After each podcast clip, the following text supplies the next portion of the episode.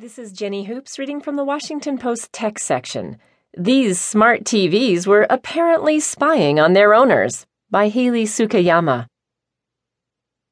The Federal Trade Commission said Monday that Vizio used 11 million televisions to spy on its customers. The television maker agreed to pay $2.2 million to settle a case with the FTC and the New Jersey Attorney General's office after the agencies accused it of secretly